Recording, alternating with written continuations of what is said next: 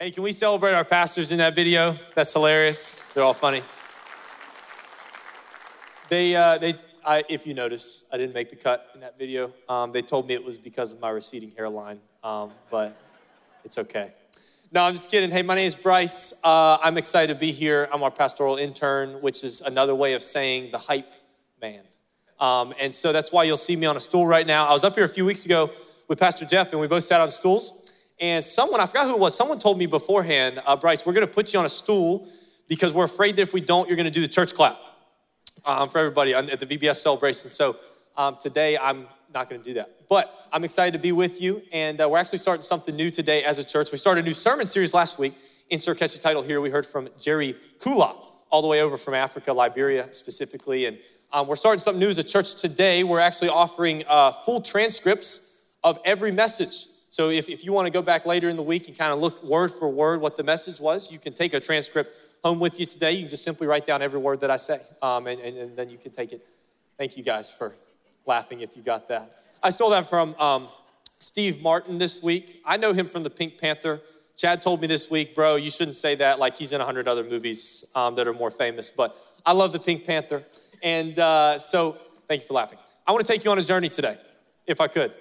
I want you to journey with me for a moment. You are in the car with your family, and you are going with your extended family to Florida. And specifically in Florida, your destination is the most magical place on earth, which is? Okay, somebody said Universal. That's wrong. Um, it's Disney World. So you're on the way to Disney World, right? And I remember this distinctly a couple years ago. Our family was on the way to Disney World. And we kind of decided in advance which parks we wanted to go to. And one of the ones, which we hadn't been to before, was called Blizzard Beach. Now, it's one of the two water parks that they have at Disney World. Maybe you visited before. And uh, the cool thing about Disney World is when you get there and you're on the way to your hotel, you're on the main road in Disney World, and you can look to your right and your left in your car, and you can see certain things that make you get excited about Disney World. For instance, you can see the castle in Magic Kingdom. You can see uh, the Hollywood Tower, which is very scary uh, in Hollywood Studios. Well, I look to my right, and I saw the largest water slide I've ever seen in my life. And apparently it's called Summit Plummet, and it's at Blizzard Beach. Now, Summit means it's high, and plummet means you're gonna die. Like that, that's what that means. Okay, now what you need to know that I probably should have told you before is that I have a deathly fear of heights. I can't do it. Can anybody relate with that? Any fear of heights? Okay, some people may have had fear of heights, you got saved, and then God took it away. That didn't happen for me. So I still have a fear of heights. And so we go to Blizzard Beach and we ride a few of the kiddie rides, if you will. And I'm vibing, I'm cool, this is great. And my cousin speaks up and he says, All right, Bryce, I think it's time. I think it's time that we go on Summit Plummet. Well, the interesting thing, some would say cool, I would say interesting thing about this ride in particular is you know how on some water slides, you go to the bottom and you go up all those stairs, you go on the ride, okay, everything's awesome. This slide took you up on like a ski resort incline just to get to the bottom of the stairs. It's like I'm riding the ski incline up, and I'm like, okay, I see my house from here. Okay, and we drove like seven hours. This is crazy. We're already so high, and we're not even up the slide yet. So we start walking up the, the stairs, right? And have you ever gotten to that point in your life where like you're 50% of the way there, but it feels like you should be at the top by now? And you make the mistake of looking up and you're like, okay, I got to go all that way. But then you make the bigger mistake of looking down and you see how far you've come. You're like, this is kind of scary the height fear people you can relate with me. So I am excited to tell you that because of the leadership of the Holy Spirit, the guidance of the Holy Spirit in my life, I made a crucial decision here. When I wanted to turn back, that's exactly what I did. And so I turned back, I walked down all those stairs, I took the ride of shame. Like, it wasn't even just the walk of shame. And uh, all my family went. Apparently, it was great. I tell you that story not just to be funny. I tell you that story because a lot of times in our life, some decisions that we make are really easy to make because it doesn't really include a lot of thought. There aren't a whole lot of reasons that would tell you not to, and it's pretty unanimous. For instance, if I have the choice and it's not Sunday, I'm going to choose Chick fil A over McDonald's. Like, that is a unanimous choice. I, I mean, like, I, have been in the McDonald's drive through and they've told me, hey, you need to go to Chick fil A. I don't know why you're here. there are other decisions in life that are harder to make because there's a list of reasons, as I did in that moment, that we have given ourselves as to why we should not choose to do that thing. In my case, it was a list of reasons that inhibited me from going down a water slide. But today, I want to tell you about a God who, believe it or not, has a list of reasons as to why he shouldn't keep loving his people. You see, we as sinful human beings who constantly disobey, we've given God reasons to give up on us. And yet, I believe the Bible paints a really clear picture, Old and New Testaments alike. Today, I want to take you to a story in the Old Testament that illustrates for us God's constant love in the midst of his people's unfaithfulness. And so, I guess the only people that this message applies to are folks like myself that at some point in your life you have heard what you should do, what God says is best, and you've said, I'm gonna do something else. You've turned your back on God Himself. There's a story in the Old Testament that illustrates God's love for us in the midst of the times when we as people turn our backs. If you have a Bible, go with me to Hosea. It is in the Old Testament. He is one of the prophets. There's a number of different sections in the Old Testament. We're going to the prophetic section. You see, God raised up numerous different prophets throughout history that would tell his people of what was to come. Now, some of that was some not so good stuff.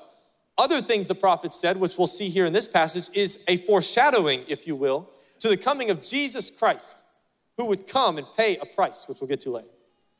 Hosea chapter 3 is where we're going, and while you're going there, the words will be on the screen. While you're going there, I want to tell you a little bit about our guy, Hosea.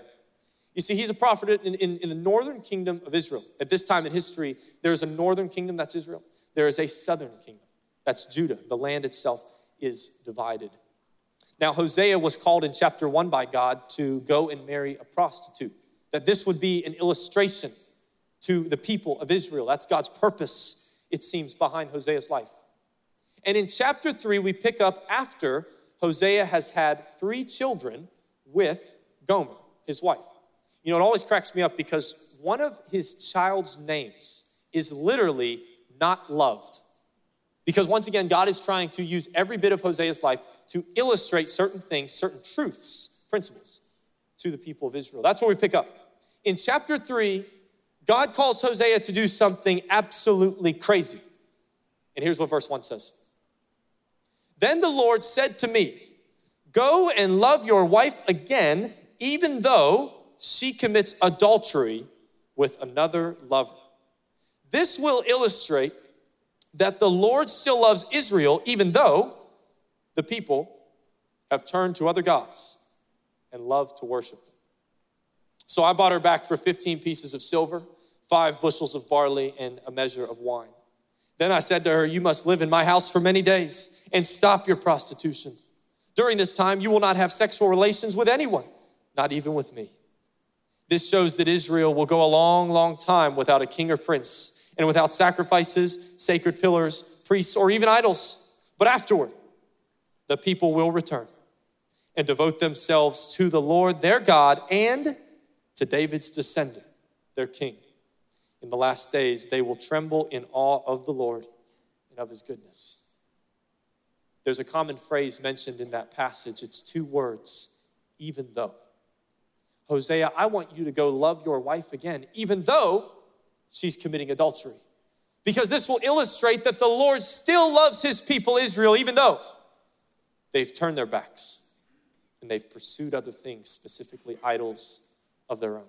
If you're looking for a catchy title today to write in your notebook or to keep in the back of your mind, it's this Go, even though. Go, even though. It took me a while to come up with one that rhymed, and I found it. Go even though. Let's pray. Father, thank you for today. The reality today is that every person here you've called here on purpose for a specific purpose.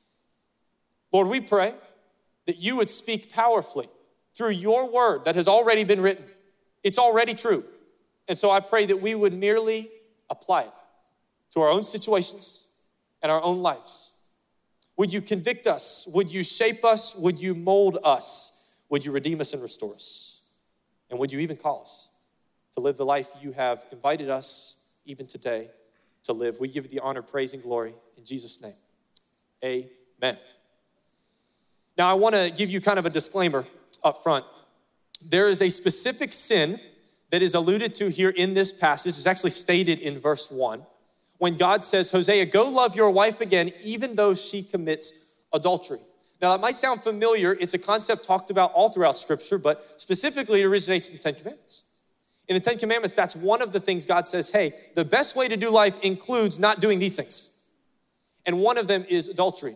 For the sake of time today, we're not going to hone in specifically on that one individual sin. Instead, what I want us to see is God uses Gomer's adultery to illustrate Israel's idolatry. And that is where we're going today. Because I believe, whether we would like to admit it or not, there has come a point in each of our lives, whether in the past or whether in the present, where we have sought to follow God with everything we've got and we decided to turn and do our own thing. For some of us, that was a long season. For others of us, that's the very season we're in right now. Regardless of where we find ourselves, I believe Israel's idolatry has some massive things to say to us today from this passage. And specifically, what I want us to all resonate with is God's love and faithfulness in the midst of his own people's unfaithfulness. You see, throughout scripture, the history of Israel is pretty cool to read about. In the Old Testament, we see God freeing the people of Israel from slavery, for instance. He brings them from the land of Egypt through the Red Sea. You probably heard this story before that He parted in two sides so they could go through on dry ground. He's worked miracle after miracle, He's made promise after promise with their leaders.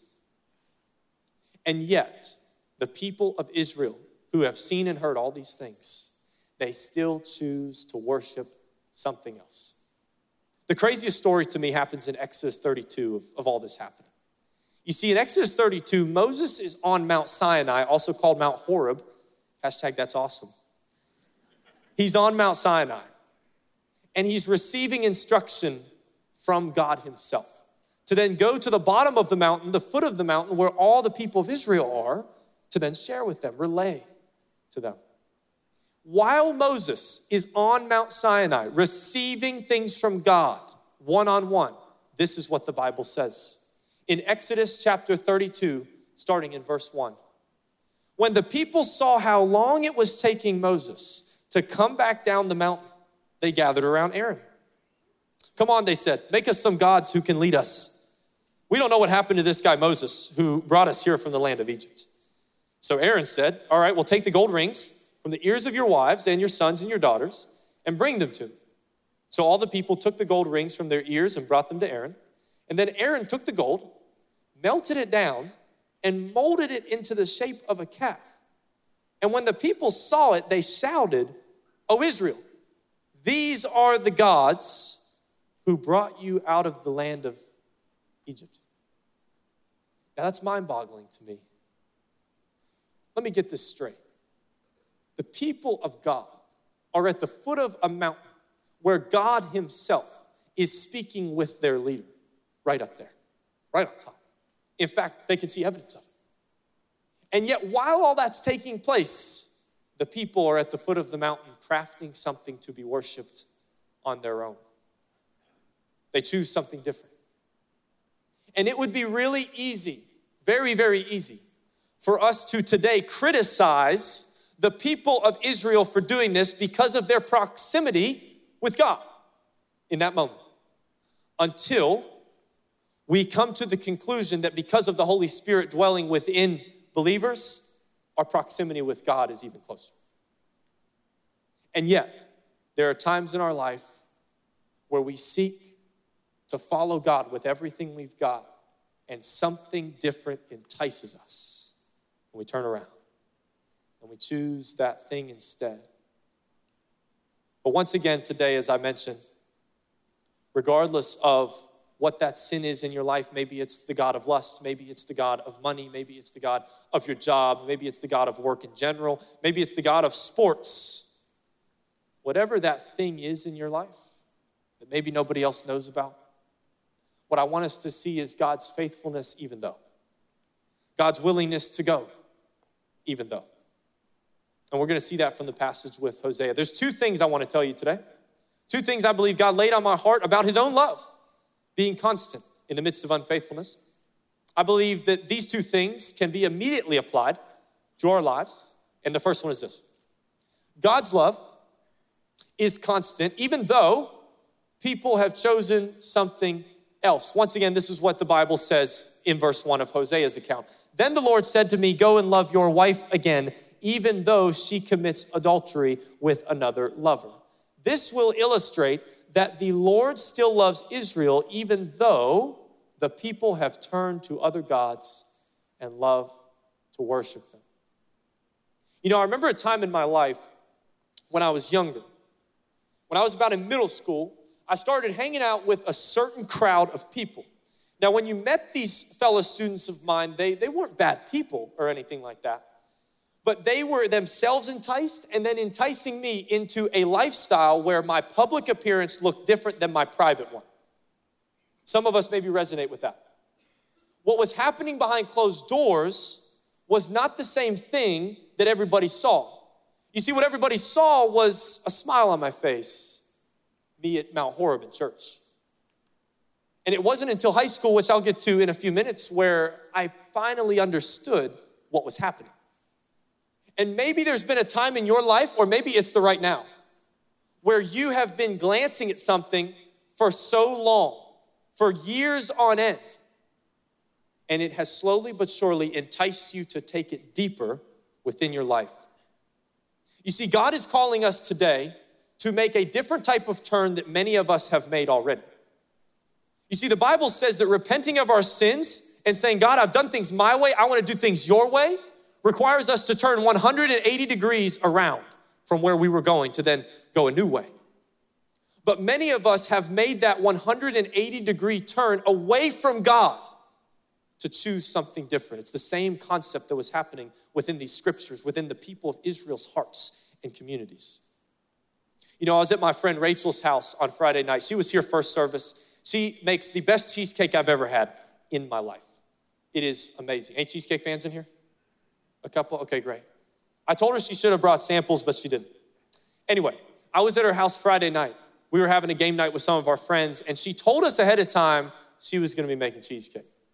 Now, I hadn't seen it. I didn't know what type of cheesecake. I just knew, hey, this is going to be awesome when it happens.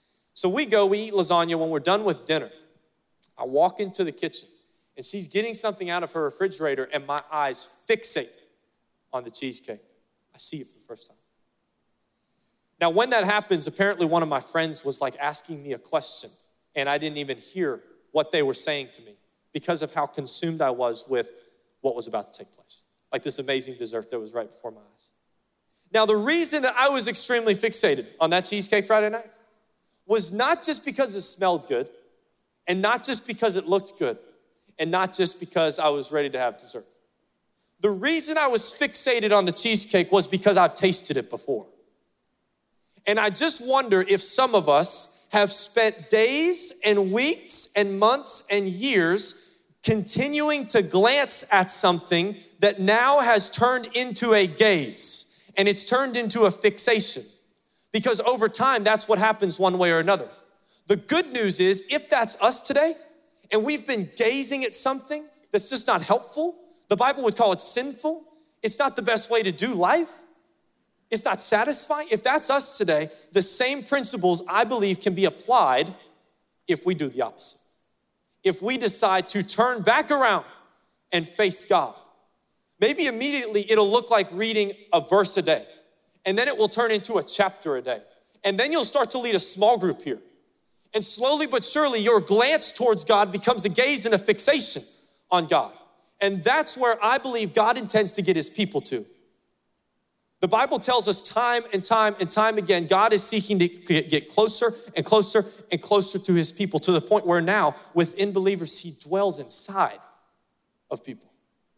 That's mind boggling. But it also blows my mind how we so consistently, knowing all that to be true, can still turn our backs. I'm guilty of it. We're all guilty of it. Maybe you're here today and you're kind of new to this whole Jesus thing. You're kind of exploring. What does this look like? I've heard a lot about this guy, Jesus, some of which is true, some of which isn't. I'm kind of new to this thing. And if that's you, I want to let you know that God intends to invite you today to turn in repentance. The first time ever, maybe. And say, I'm done with this old way of doing things that doesn't fulfill me anymore, even though I'm the only one who knows about it besides God. But for others of us, we've been walking with Jesus for a long, long, long time. And what we desire most is to get free from that thing that continues to entice us and even to call others to the same thing. Today, from Hosea, I believe that God is calling Hosea specifically to go and love someone again that was once close to him, even though there's a sin in the way that is separating. Even though there's something, there's a list of reasons as to why you shouldn't, but I'm gonna go anyway. The second thing I wanna tell you about God's love is that even amidst our own unfaithfulness, God's love is constant, even though there was a price to be paid. You know, it's so interesting to me in this scripture, starting in verse 2, what Hosea says after he hears the initial call from God to go.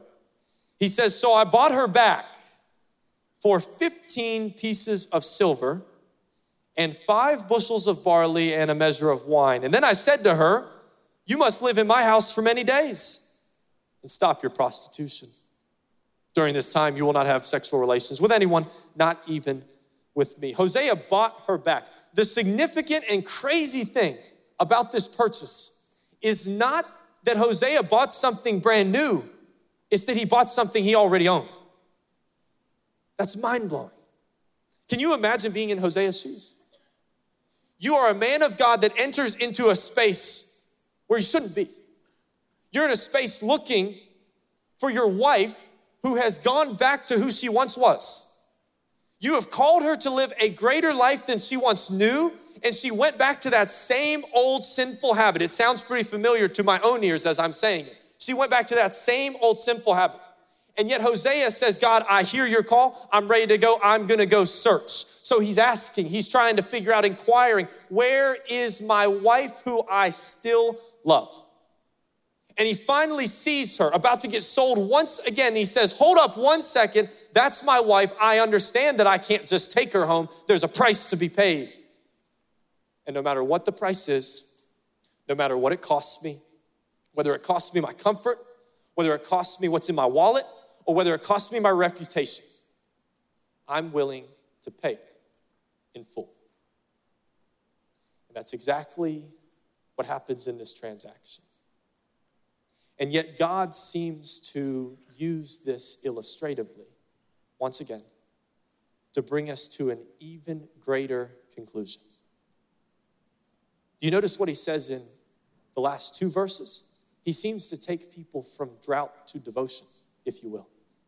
He says in verse 4 this shows that Israel will go a long, long time without a king or a prince without sacrifices, sacred pillars, priests, or even the idols. But then afterward, the people will return and they will devote themselves to the Lord their God and to David's descendant, their king. You see, all along, even in the Old Testament, God is making promises. He first promises the people of Israel listen, I'm going to take some things away. There's gonna be a long time where you go without things you once knew. And maybe today, in order for God to get us to a point of once again devoting ourselves fully to Him, God has to remove some things from the equation. I always go back to the story of Job. Maybe you're familiar with it. In the story of Job, he's a righteous man, he's a blameless man, the Bible says. And yet, God begins to allow Satan to take some things out of Job's life. And when it happens, the Bible says that Job did not sin in his anger in everything he said in response. You see, God was testing Job. He was inviting Job into arguably a deeper faith. And in this passage here, God is promising there will be a time in your life where your life will look a little different, where I will take things away from you, including the idols you have turned to and wanted to worship so badly from time to time. But then there will come a point where you will once again return and you'll devote yourself completely to worshiping the Lord and David's descendant, their king. You may remember the story in Genesis 3 where God says to Adam and Eve, You can eat from any other tree except this one. When you do, you'll die. And we probably all have heard the story before of how they hear the command and they disobey. From then starts a trickle down effect to the rest of humanity, human history, where every person then would be tainted with sin. They'd be under the curse. And here in the Old Testament, many folks are having to make sacrifices. You'll notice that God mentions sacrifices in verse 4. They're having to make sacrifices for the sins that they have committed, hoping that they could somehow stay right with God. And God says, I've seen the misery, I've seen the frustration, I've seen the chaos, and I've even seen the unfaithfulness. And in the midst of all of it, I'm going to make a promise that one day someone will come and break the curse. I'm here to let you know all these years later that Jesus Christ has come out of the lineage of David to sacrifice himself and pay the price in full that was due for you and I's sins. You see, the price was very specific, it was perfection, a price that none of us could pay. And yet, perfection decided willingly to take all imperfection upon himself. And the answer to the question why is simple because God's love is constant and is willing to go, even though. I have no idea what that thing is in your life today that you have turned to rather than God. I have no idea what it is. Maybe it's been a daily struggle. Maybe it's gone on for years, maybe even decades. And nobody else knows about it. But today, I believe God wants to free you from it. And the thing that it will take is 180 degrees. That's it. To say, God, I've turned from you in the past. I've seen and I've heard of your Israelites turning from you in the past and worshiping other things. And I admit I've done that and I've come to the conclusion each time it's not the best way. It'll always leave me empty. I know there's got to be something more in turning to God Himself. I'll never forget my junior year of high school when this became real to me. You see, I grew up playing the church game, and that was called out to me by three friends of mine that God had provided my junior year. They were classmates of mine. They went to some other churches here in town. And they came up to me one day randomly. They said, Bryce, you're not going to want to hear this, but we love you too much not to tell you. We think you've been absolutely fake and you've had everybody fooled. We know there's stuff going on behind closed doors that isn't the whole story that people see. We know that you've been playing the church game every Sunday morning, every Sunday night, and even occasionally on Wednesdays. We know that there's something missing deeper than the surface. They were right, I didn't want to hear it. But for the next year and a half, that's what I heard through the lens of conviction rather than condemnation. And what it brought was salvation. It brought a real, true understanding of who God is, what God has done, and how it applies to my life. And since that point, I've never been the same. Every person here today either has lived that story, is living that story, or will live something similar to that story. And so the question I think God has for us today is if we are lost, are we willing to make the turn and accept his pursuant, ever seeking love to go, even though? Maybe that's the boat you're in today. Maybe you're in that boat of feeling lost. And today's the day I believe that God wants to call you found. But maybe today you've been listening, you've been hearing all this, You've read this passage before and you're following Jesus with everything you've got. Yeah, occasionally there's some glances over your shoulder at some things of the world which the devil will use to try to distract us. But you're trying to follow Jesus with everything you've got. And you've been wondering for some time now, what's next? I don't know what God's calling me to do with all of this that I now know, all of this that I now live day by day that I've experienced personally. What am I supposed to do from here? And I think the model that God provides in these five verses is so beautiful for one reason. It's because He chooses to use a person to reach another person. How easy it would have been for God to speak to me audibly my junior year of high school and say, Bryce, I need you to stop this and turn around. Instead, God chose to use people, as He always does, often does, to reach people. That's why a community like this is so special. That's why local church communities in general are so special. Small groups, so special. It's because God is calling someone today to reach the person in your life who will never set foot in Mount Horeb United Methodist Church, who will never accept an Easter invitation or a Christmas Eve invitation here that you give them, who will never enter into any community like this anytime soon, who wants nothing to do with this Jesus thing, and who doesn't have time in their busy schedule for religion. I believe that's the person God's calling you to reach because while they won't do those things, they will accept your lunch invite. They will meet you at Starbucks. And you might even see them at your child's soccer practice this week. Maybe even at your July 4th celebration tomorrow. Chances are there's someone God has in your mind right now that He's been inviting you to go, even though there's a whole list of reasons why you should stay. As I said with Hosea, it might cost us our comfort, it might cost us our money, and it might cost us our reputation. In fact, maybe the list of reasons that that person has for not coming to a place like this is the exact same list of reasons that we have for not going to where they are. For instance, what will people think? What's the first step I should take? I don't have time in my schedule. I just wonder if maybe God today is stirring something here in your own heart, in my own heart, to go to a place or a person that we never thought we would go to because we always assumed God would send someone else. Hosea accepted the call. Moses accepted the call. David accepted the call. Jesus himself accepted the call. Today is the day of decision for someone to accept the call. Maybe that's to follow Jesus for the very first time and experience new, abundant, transformational life.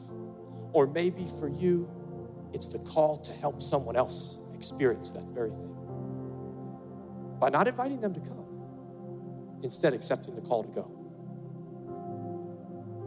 So I want to pray for you as we close, if that's okay. And as we do, would you close your eyes, bow your heads? I want to read you one more verse. This, I believe, is God's heart summed up in just a few words, and it's spoken by Jesus in Luke 19, verse 10. He says, The Son of Man came to this very earth to seek and save those who are lost.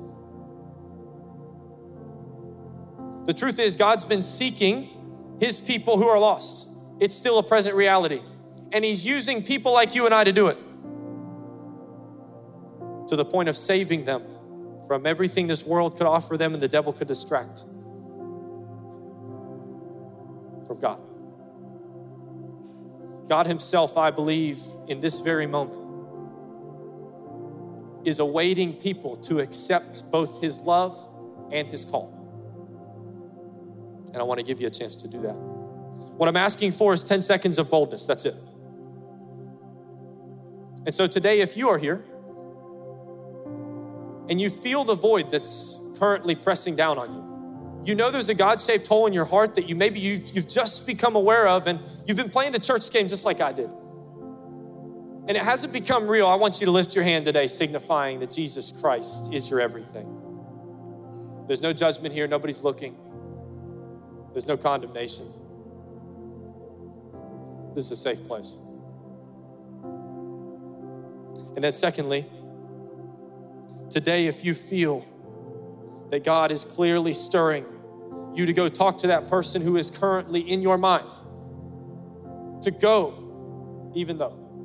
I want you to raise your hand today. Nobody else is looking. This is between you and God. This is signifying that God is inviting you into something more, and you have accepted the invitation. Father, we thank you for today that you have decided to show us your love and your grace by calling people to go even though. Thank you that you first modeled that for us. And it's clear to see through our lives who have accepted the good news of Jesus Christ personally. Father, we pray that this would not just be a moment in time that we soon forget, but rather it would be an altar building moment in time. This would be a life changing moment in time where on this day, today, in this very place, we accepted that you not only love us, but you're trying to use us to share your love with others.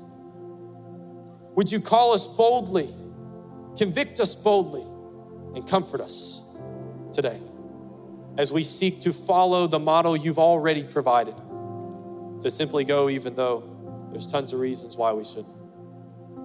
Thank you for your love, your grace, and your mercy. We don't deserve it, but we accept it. And we give you all the honor, praise, and glory in Jesus' name. Amen.